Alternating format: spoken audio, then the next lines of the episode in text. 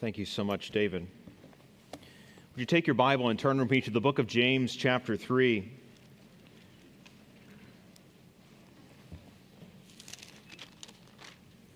James chapter 3.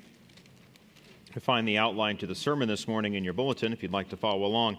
And if you don't have a Bible, on the back of your bulletin is the text for the passage of Scripture today, and you can always find this Bible normally in the chair in front of you to follow along. It's helpful to read along as we study God's Word here this morning.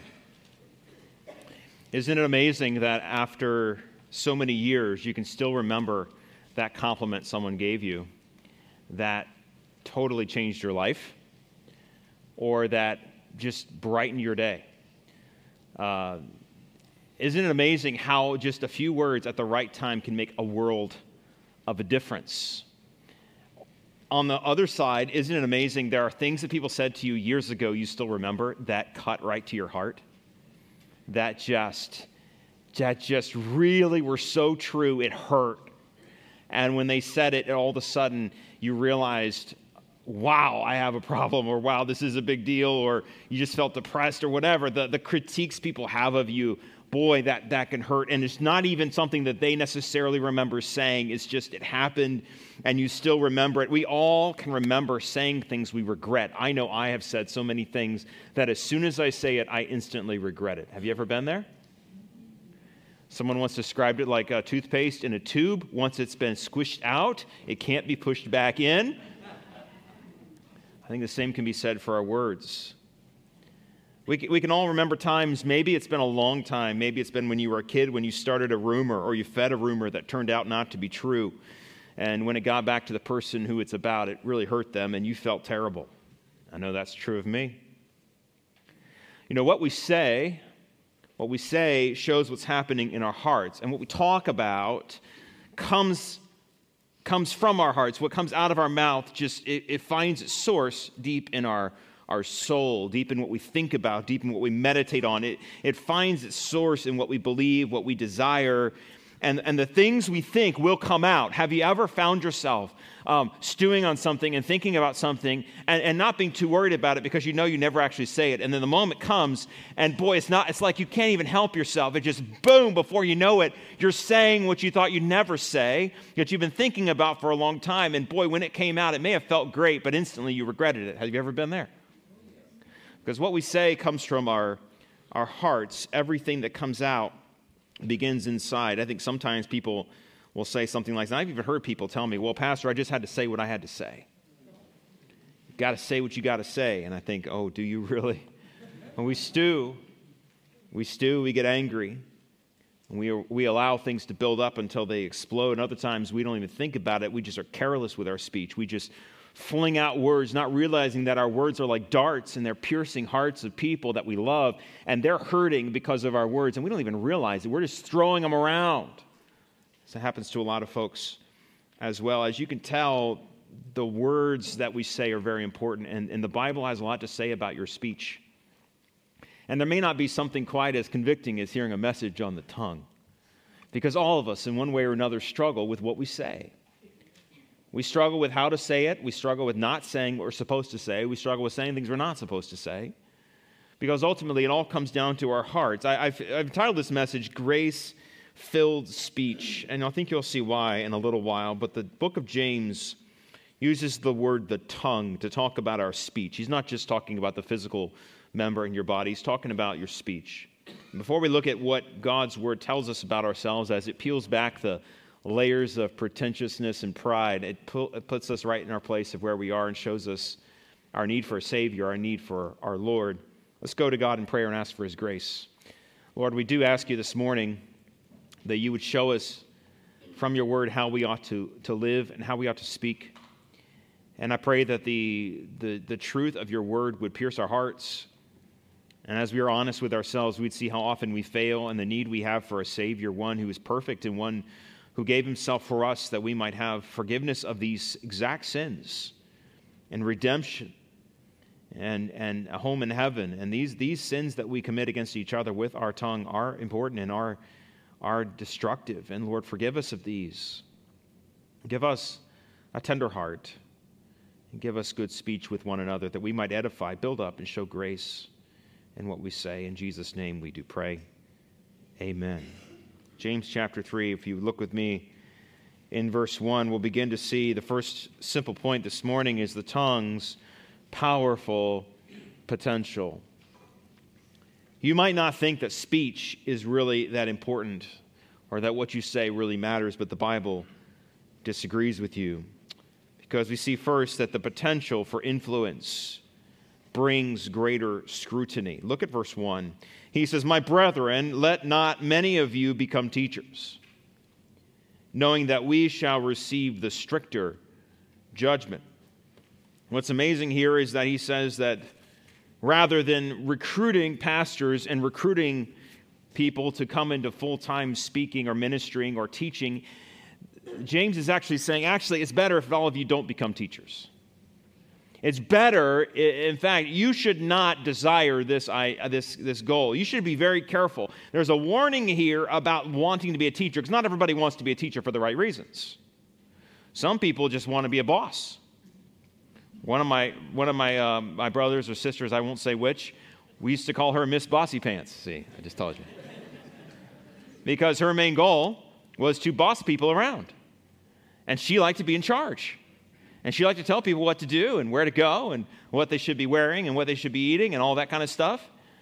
And you know, the Bible tells us you better be careful if you think you're going to be a teacher. And here are the implications of truth a teacher of God's word. You need to be careful. You need to be warned because a teacher brings influence. I was reading a, a book this past year with our deacons entitled Biblical Leadership, talking about servant leadership. Ken Collier, a good friend of ours, dear friend in the ministry, he, he, at the Wilds for many years, he said, Leadership is influence, and influence is the ability to move a person in a direction you believe is important. And truly powerful leaders all have influence. And if you're going to be a teacher, you're going to have influence. You're going to influence people to change what they do. And all of you have influence. With your speech, you then communicate that influence, whether for good or for bad. And as a teacher, God will hold you extra accountable for where you lead people. This terrifies me, and it ought to.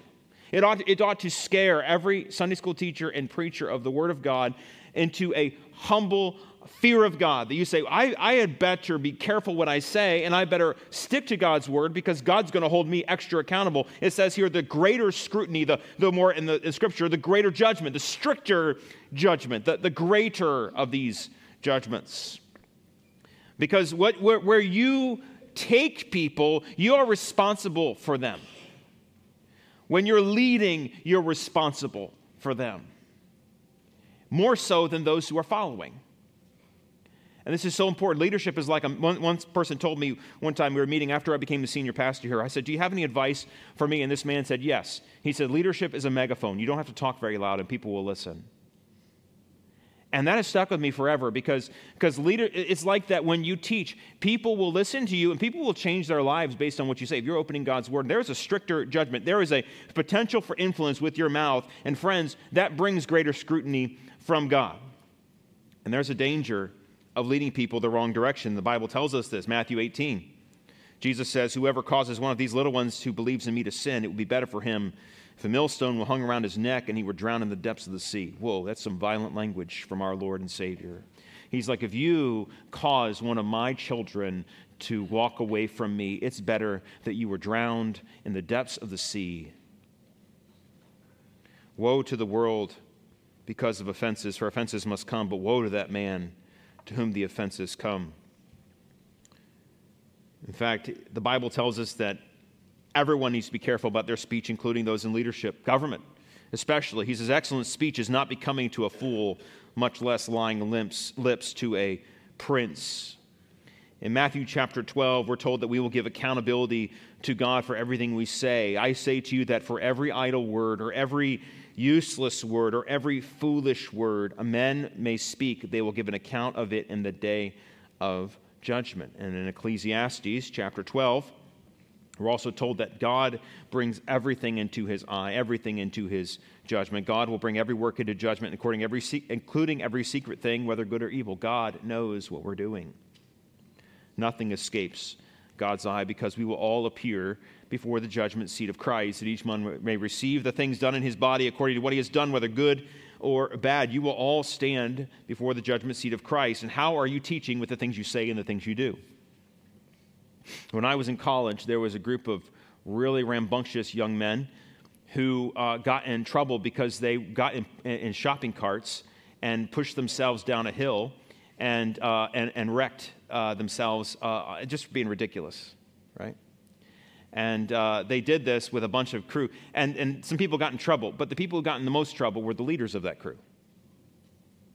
Because they led other people who thought, okay, let's just do this. This sounds like fun. Now, is it stupid to do stupid things? Absolutely. But it's more stupid to lead people to do stupid things.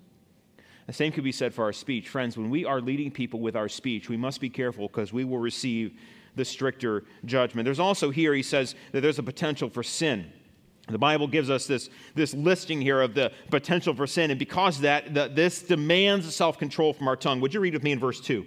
He says, For we all stumble in many things, or maybe you could read that in many different areas.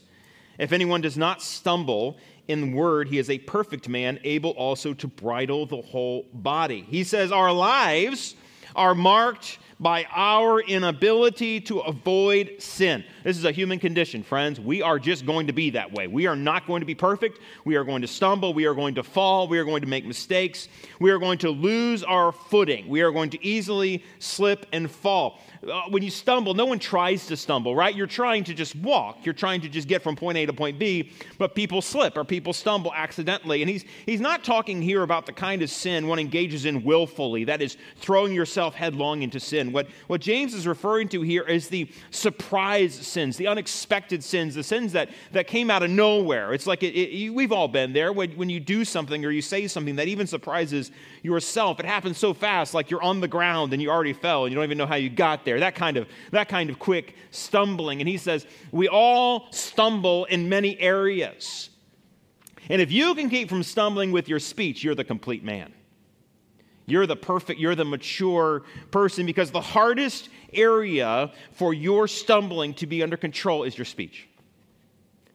He just puts it right out there. He says that the complete person is able, he says, to bridle or restrain or control the body like you would control a horse, you know, with a bridle. You're, you're controlling, you control your body if you can control your speech. If you, if you show me a person who has control over his speech, I guarantee you has control in other areas of his life because what we say comes from what we think. And what we do comes from what we think. And what we say is very obvious to everyone. What we do is not always obvious to everyone. He says here all believers ought to strive to be people who are self controlled. In fact, did you know that self control, if we lack self control, it can lead us to temptation and sin? There's an there's a idea out there today that you don't really need self control, you just need to be filled by the Spirit. Friends, you have self control when you're filled by the Spirit.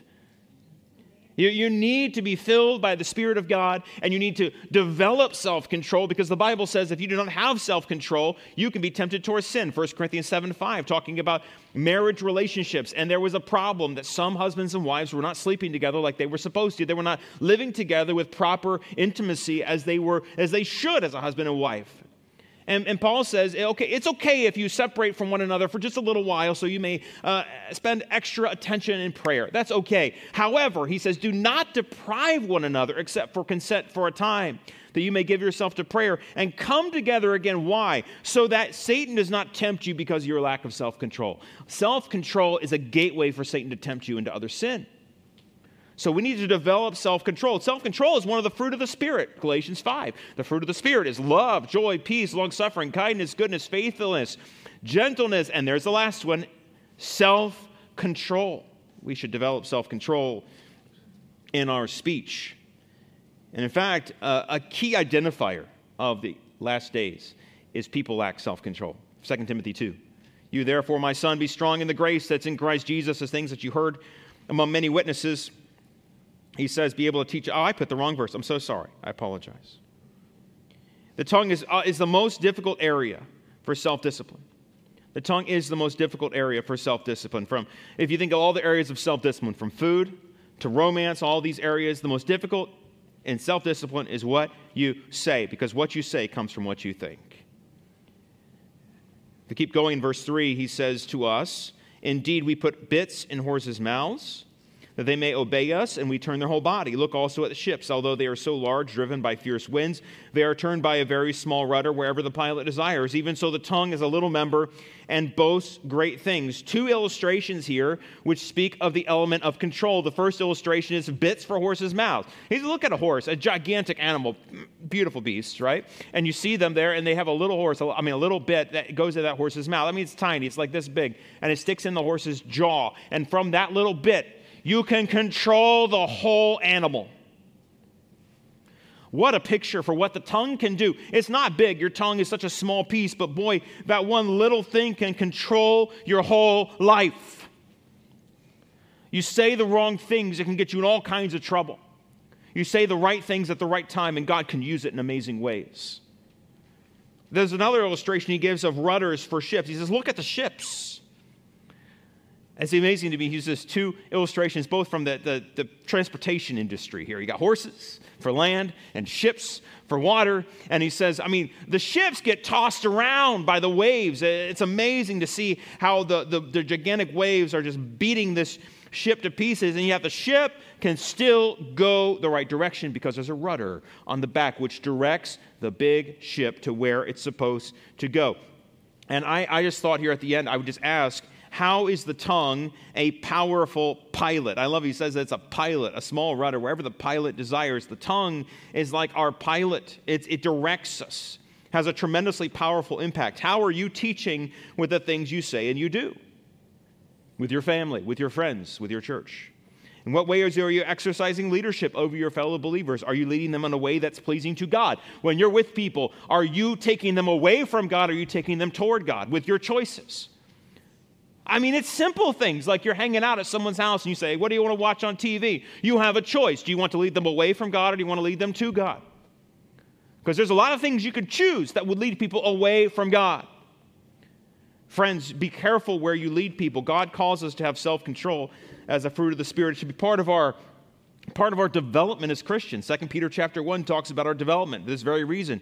Giving all diligence, add to your faith virtue, virtue knowledge, to knowledge self control to self control, perseverance. Then verse 80 says, If these things are yours and are increasing, you will be neither barren nor unfruitful in the knowledge of our Lord Jesus Christ. We ought to have a life that is full of self control of the tongue. The tongue is a powerful potential for good and for ill, for preaching the truth, for influencing, directing people towards good things, and also a tendency to influence people towards bad things. So we have the tongue and its powerful potential, we also have the tongue's evil tendencies. In this next section, God warns us about the danger, the evil tendencies of the tongue. Left on its own, it's like the tongue tends towards wickedness. He, in fact, describes the tongue like a dangerous fire. Has evil tendencies when its evil spreads. Look at verse 5. He's the end of verse 5. See how great a forest a little fire kindles, and the tongue is a fire, a world of iniquity. The tongue is so set among our members that it defiles the whole body. And it sets on fire the course of nature. And it's set on fire by hell.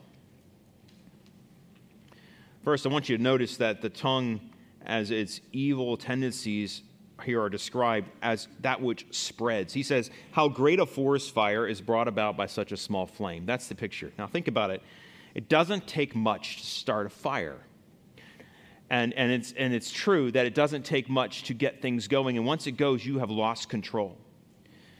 I have a New York Times article dated November 1, 2007. It says a 10 year old boy admitted he accidentally started one of the largest of last week's Southern California wildfires while playing with match, matches, enforcement officials, officials say. The blaze, which was called the Buckwheat Fire, started in the early afternoon of October 21 in Agua Dulce, a, a rural community in the northern part of Los Angeles County.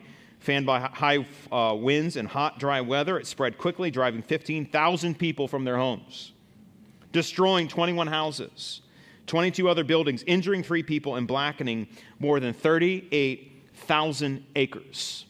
Investigators immediately began to trace the cause of the fire, and the arson investigators from Los Angeles County Sheriff's Department talked with a suspect whose name has not been released. And they said that it turned out it was this young boy. He acknowledged that he was playing with matches and accidentally, his words, set the fire. Fires begin small and grow out of control. So it is with our tongue. Speech is like this. It doesn't take much for a few words to spread until they're out of your control. And that's the picture he says. Look at verse 6. He says, The tongue is a fire, it's a world of iniquity. It, it's a whole cosmos of wickedness can be found in the words of the tongue. He says the tongue is so set among our members, it defiles the whole body. It sets on fire the course of nature. It is, it is set in such a way, it occupies the position in our body in such a way that it has the position of being able to pollute the whole body. This is the danger of the tongue. The body is all you are. It, it, burns, it sets on fire the whole of our life, the course of nature. Your whole life can be ruined by saying the wrong thing. You know that. The wrong thing at the wrong time can just totally de- derail your life or your career.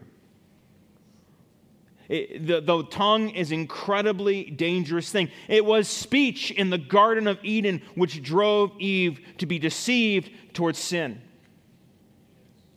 Our, our, our speech is so important. Our tongue is so important. And when it comes to speech, look at what he says at the end there hell provides the match. It says it's set on fire by hell itself. Satan himself is the one who provides the match for our speech because the evil has uh, the tongue has evil tendencies as it spreads. It spreads. Look at verse 7 and 8. The evil cannot be tamed. For every kind of beast and bird or reptile or creature of the sea is tamed, has been tamed by mankind, but no man can tame the tongue. It's an unruly evil full of deadly poison. He says here, you might be good people at taming animals. I mean, go to the circus. Have you ever been to one of those? Like, ever been to SeaWorld and seen the, what they do with the whales there? It's unbelievable. How do they get them to do that? I have no idea.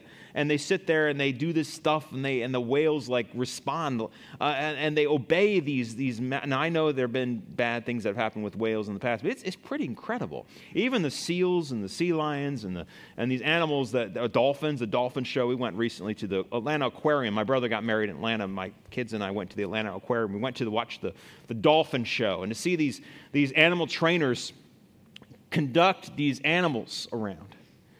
I, I, can't, I don't know how they did it, but they tamed them. They, they tamed wild animals. They got them to do what they want to do so that when they say this, the, the animal does whatever this means. So, like it jumps or it flips or whatever, right? It's incredible. He says, he says, look around you. I mean, you could tame basically anything. Every kind of animal has been tamed, even these killer whales. Go to the go to the circus, you see lions and you see elephants and you see all kinds of big animals that you would not want to approach in the wild, yet there they are. Like the guy is opening his mouth, sticking his head inside. You're thinking, what are you doing, right? Because it's a tamed wild animal, or the elephants are like standing on one leg. It's amazing. But look at where he goes with this. He says, You can tame anything except your tongue. He says, tongue is like a wild animal. It's not tameable. And, and this really kind of baffled me for a little bit because my original title for my message was Taming the Tongue. I thought, boy, that's a good alliterated Baptist message title right there. That'll work, right? But then I got to reading and studying this passage and I became overwhelmed with this truth. He says, You cannot tame the tongue. And so I have two choices. Either I say, well, you can kind of tame it, just he's using uh, like overspeed. I don't think that's what, I don't think he's overstating anything. I think he's saying a very simple fact. When you tame something, the animal is completely under control. The tame animal has been broken. It's no longer wild. It won't attack you. It's been domesticated. And once you've tamed the beast, you can step back, relax, and enjoy it. They do that with horses, right? They break the horse. They have to break the horse. And once they break the horse, they can use the horse and enjoy it. You can never relax when it comes to controlling your speech. There will never be a time in your life when you can say, I figured out my tongue, got it. We're good to go. I can just enjoy like the, the speech that I'm able to participate in. I never have to worry about saying something out of place or out of or uh, inappropriate. This does not mean we should not submit our speech and bring it under the authority of God's word. It just means that you can never get to the point where your speech is good, where you have solved the speech issue. We will always have to work very difficult, a very, very hard with, with the Spirit of God's help to do what we're supposed to do. Look at these verses from Ephesians 4. The Bible tells us, let no corrupt word proceed out of your mouth, but only what's good for necessary edification, that your words may impart what? grace, God's good gifts. Your words can give, be a conduit of God's grace to the hearers. Other people can receive God's grace through your speech. Look at Colossians 4. Let your speech always be what? With grace. It ought to be gracious. You ought to speak that which is appropriate and that which is great. And he, and he has this really colorful language seasoned with salt. Does not mean you can be salty in your language. He's saying it ought to be pleasing, it ought to be gracious, it ought to be good, that each one of you may know how you ought to answer one another. We got to be very careful, friends. And look at verse 8. He says that the tongue is an unruly evil, it's uncontrollable and wild. It's full of deadly poison. Living with the tongue, like we all do, is like living with a poisonous snake in your house.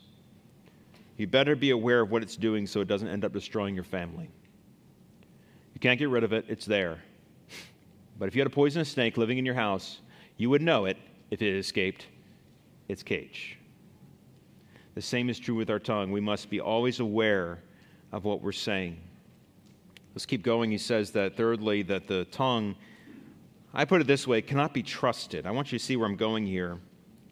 Because this last part of the warning about our tongue focuses on its unnaturalness. The tongue is an unnatural evil. It reflects, in a way, the duplicitous, double minded man in chapter 1. There's two kind of tendencies I see here. First, a tendency towards hypocrisy. In verse 9, he says, With it we bless our God and Father, and with it we curse men who have been made in the image or in the similitude of God. How is it that the same person can walk into church on Sunday and praise God, and walk into a job on Monday and curse a man? He says, Don't you know men are made in the image of God? The Bible tells us this from the first chapter of the Bible. In the image of God, He created man, male and female, He made them. God makes people in His image, and you walk around, you curse people like it's nothing. He says it matters. There's a hypocrisy here. He says, with it, how can you do that? Secondly, there's a tendency to duplicity or, or being like double minded or being double tongued here. He says, out of the same mouth, you've got blessings and cursings. H- how is that possible, brethren? How can a person be a person who blesses and curses? James is making it clear in the second part of verse 10 that these things ought not so to be. When it comes to our speech, there's a difference between the way things are and the way things ought to be. And he says, Let me show you what's wrong, how, how wicked and how unnatural our tongue is. And he goes to the area of natural science. Look at verse 11. He said, Does a spring send forth fresh water and bitter from the same opening? Can a fig tree, my brethren, bear olives, or a grapevine bear figs? Thus, no, yield, no spring yields both salt water and fresh. And just as everything we say comes from within us, it comes from our heart. If you were to look at a spring or a tree, the fruit it bears, the water that comes out of it, is produced deep within. And, and it's not going to produce different things. You're not going to, to, to dip your, wa- your, your cup into a spring and drink sweet, beautiful water, then dip again and the same uh, and drink, and it's bitter and terrible. If it produces good water, it produces good water. And so here, uh, Jewish wisdom books like Proverbs uh, often appeal to observation as a method for instruction. I mean, think about all the times it does that in Proverbs. Go to the ant, you sluggard. I looked by, uh, uh, saw a man whose, whose, whose, whose um, house was broken down and whose field was all overgrown. Remember these, these passages in Proverbs that show us to look by observation. So he does the same thing here. He says, You don't see this kind of stuff in nature. You don't have an apple tree that you go out to the apple tree and you look at it and it's got, oh, it's got pears today. That's kind of neat. No, it's an apple tree or it's a pear tree. You don't go to your fig tree and it has grapes on it. That doesn't make any sense. You, you, there are whatever it produces, it produces. He said, What is going on with the unnaturalness of our tongue that, that we produce multiple things from our tongue? Good and bad. Your tongue is an unnatural evil. Your tongue is untrustworthy, which is why I say never let your guard down with how you speak. And I want to draw our attention here to the conclusion because this has been a very, very negative, if you want to think of it that way, perspective on how we are to speak. But I've entitled this message Grace Filled Speech. How are we to actually speak with grace in our hearts? What example do we possibly have? What should we do? Do we have a pattern to follow? Because of the tongue's powerful potential, because of its evil tendencies, you, Christian, must fully submit every word to Christ so that when you speak, it's filled with grace. Everything we teach, everything we lead must be in keeping with the truth knowing that as we lead people, we will be given greater scrutiny. We must not respond with fleshly anger. We must not, we must not lie or speak against truth. We must give Christ as our example. 1 Peter chapter 2, verse 21. And I'll put it up on the screen behind me here so you don't have to turn there, but if you'd like, you can. In 1 Peter 2, the, the Apostle Peter is talking to us about how we are to live. And he says this For to this you were called, because Christ also suffered for us, leaving us an example that you should follow in his steps. To be a disciple of Christ is to follow in the steps of Jesus, to walk as Christ walked. We look at how he spoke and how he spoke to others, and we pattern our lives after him. How does he describe Jesus' speech? What does he go to when he says follow in his steps?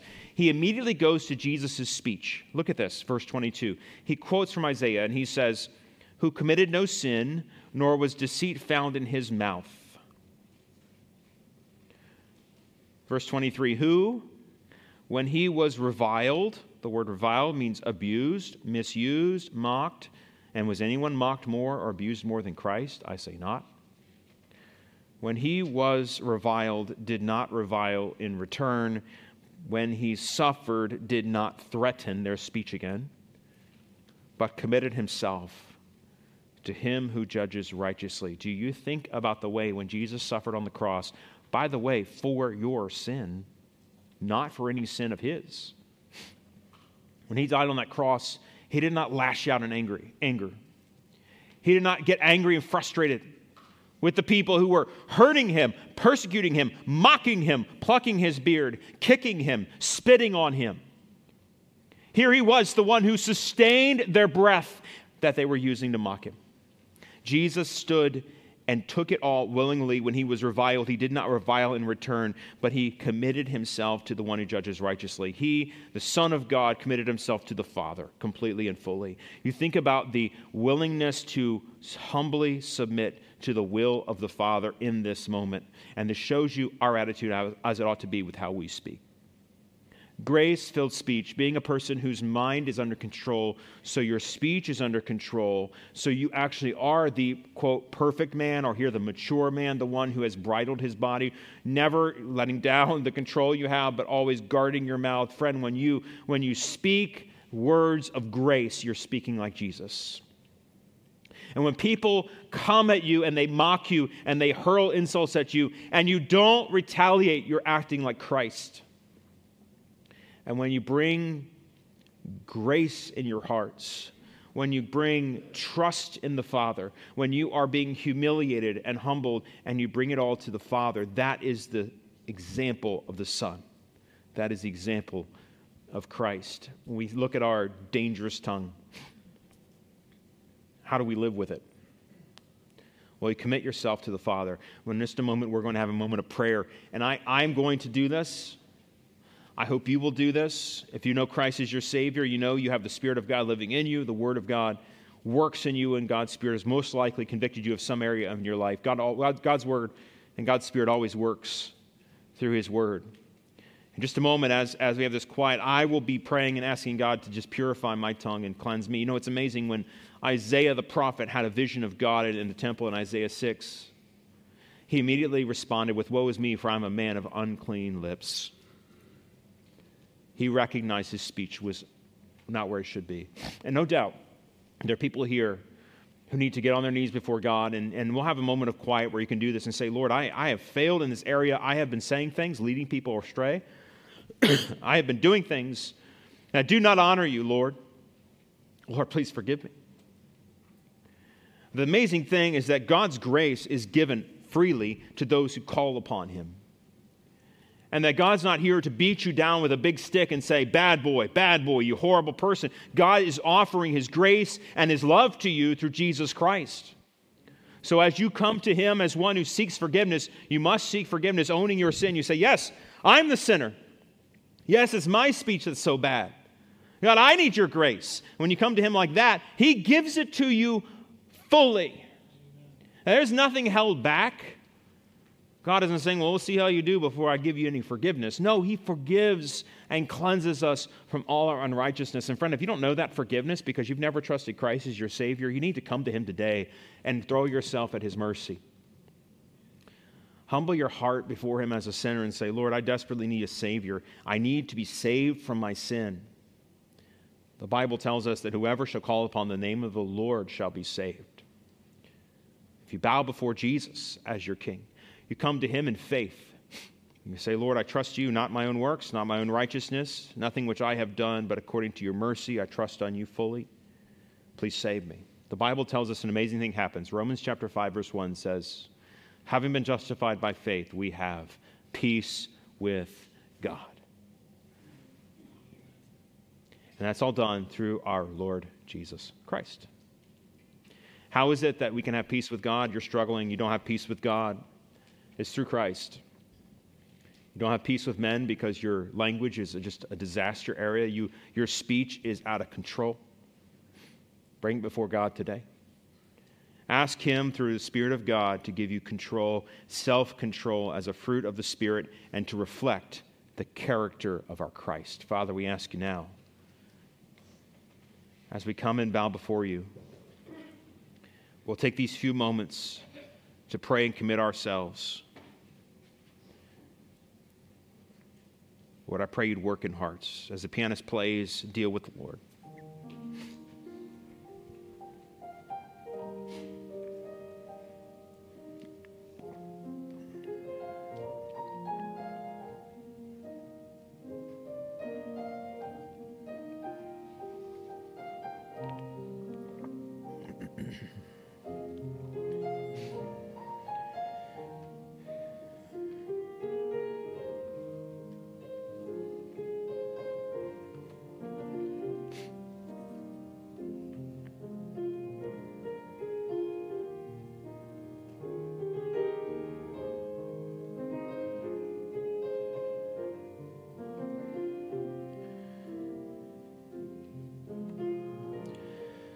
Our dear Father, we come to you today knowing that we are weak and we are in need of your grace, that we might have grace filled speech with our brothers and sisters in Christ, with our family members, with our children, with our spouses, with those at work, and with those we just meet on the side of the road or in the supermarket or wherever we happen to be. God, you have placed all these people in our lives for different reasons, and we ask, God, that you'd give us the words to say that we might open our mouths and that you might be glorified in what we do. And today, Lord, we know that there are many who need to confess and still need to confess of shortcomings and sins and stumblings that we've had. Lord, forgive us of those, and may we walk and live all for Jesus.